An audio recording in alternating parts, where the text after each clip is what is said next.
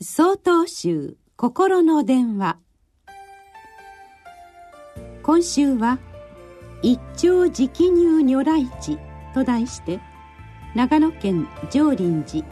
中野天心さんのお話です。厳しい冬の寒さも緩み私の住む信州でも春の訪れを感じるお彼岸の季節となりました。お彼岸は日本固有の伝統行事です。お墓参りをしご先祖様の生前のご老苦やご遺徳に思いをいたし命の尊厳や命のつながりを深く凝視しつつ仏の教えを実践してきました。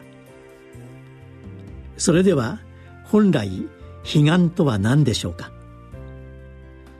私たちが悩み苦しみ争いを繰り返している迷いの世界を志願こちら側の岸というのに対し迷いを超えた理想の世界悟りの境外を悲願と言います。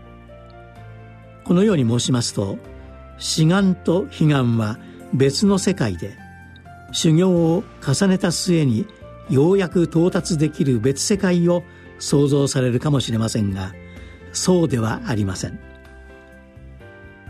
永平寺の五海山道元禅師は修行した後に悲願すなわち悟りに至ると思ってはいけない。悲願のところに修行があるのだから修行すれば悟りの実現であるとお示しくださいました。例えば練習の後に泥棒になるのではありません。初めてでも少しのものでも人のものを盗めば即座に泥棒なのです。つまり仏の教えを実践修行した後に仏になるのではなく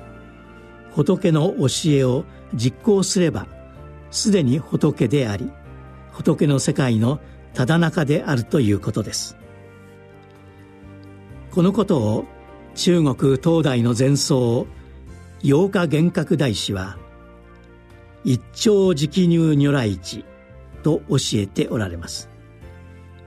ひとっ飛びで如来すなわち仏の世界へ入るということです。特定の人にしかできないような厳しく辛い修行を重ねその後に彼岸に至るのではなく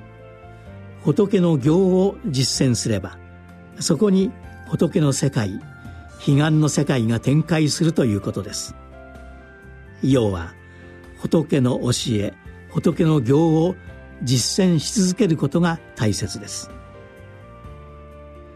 お彼岸の1週間だけ心がければいいというのではなくお彼岸を継続へのスタートにしていきたいものです。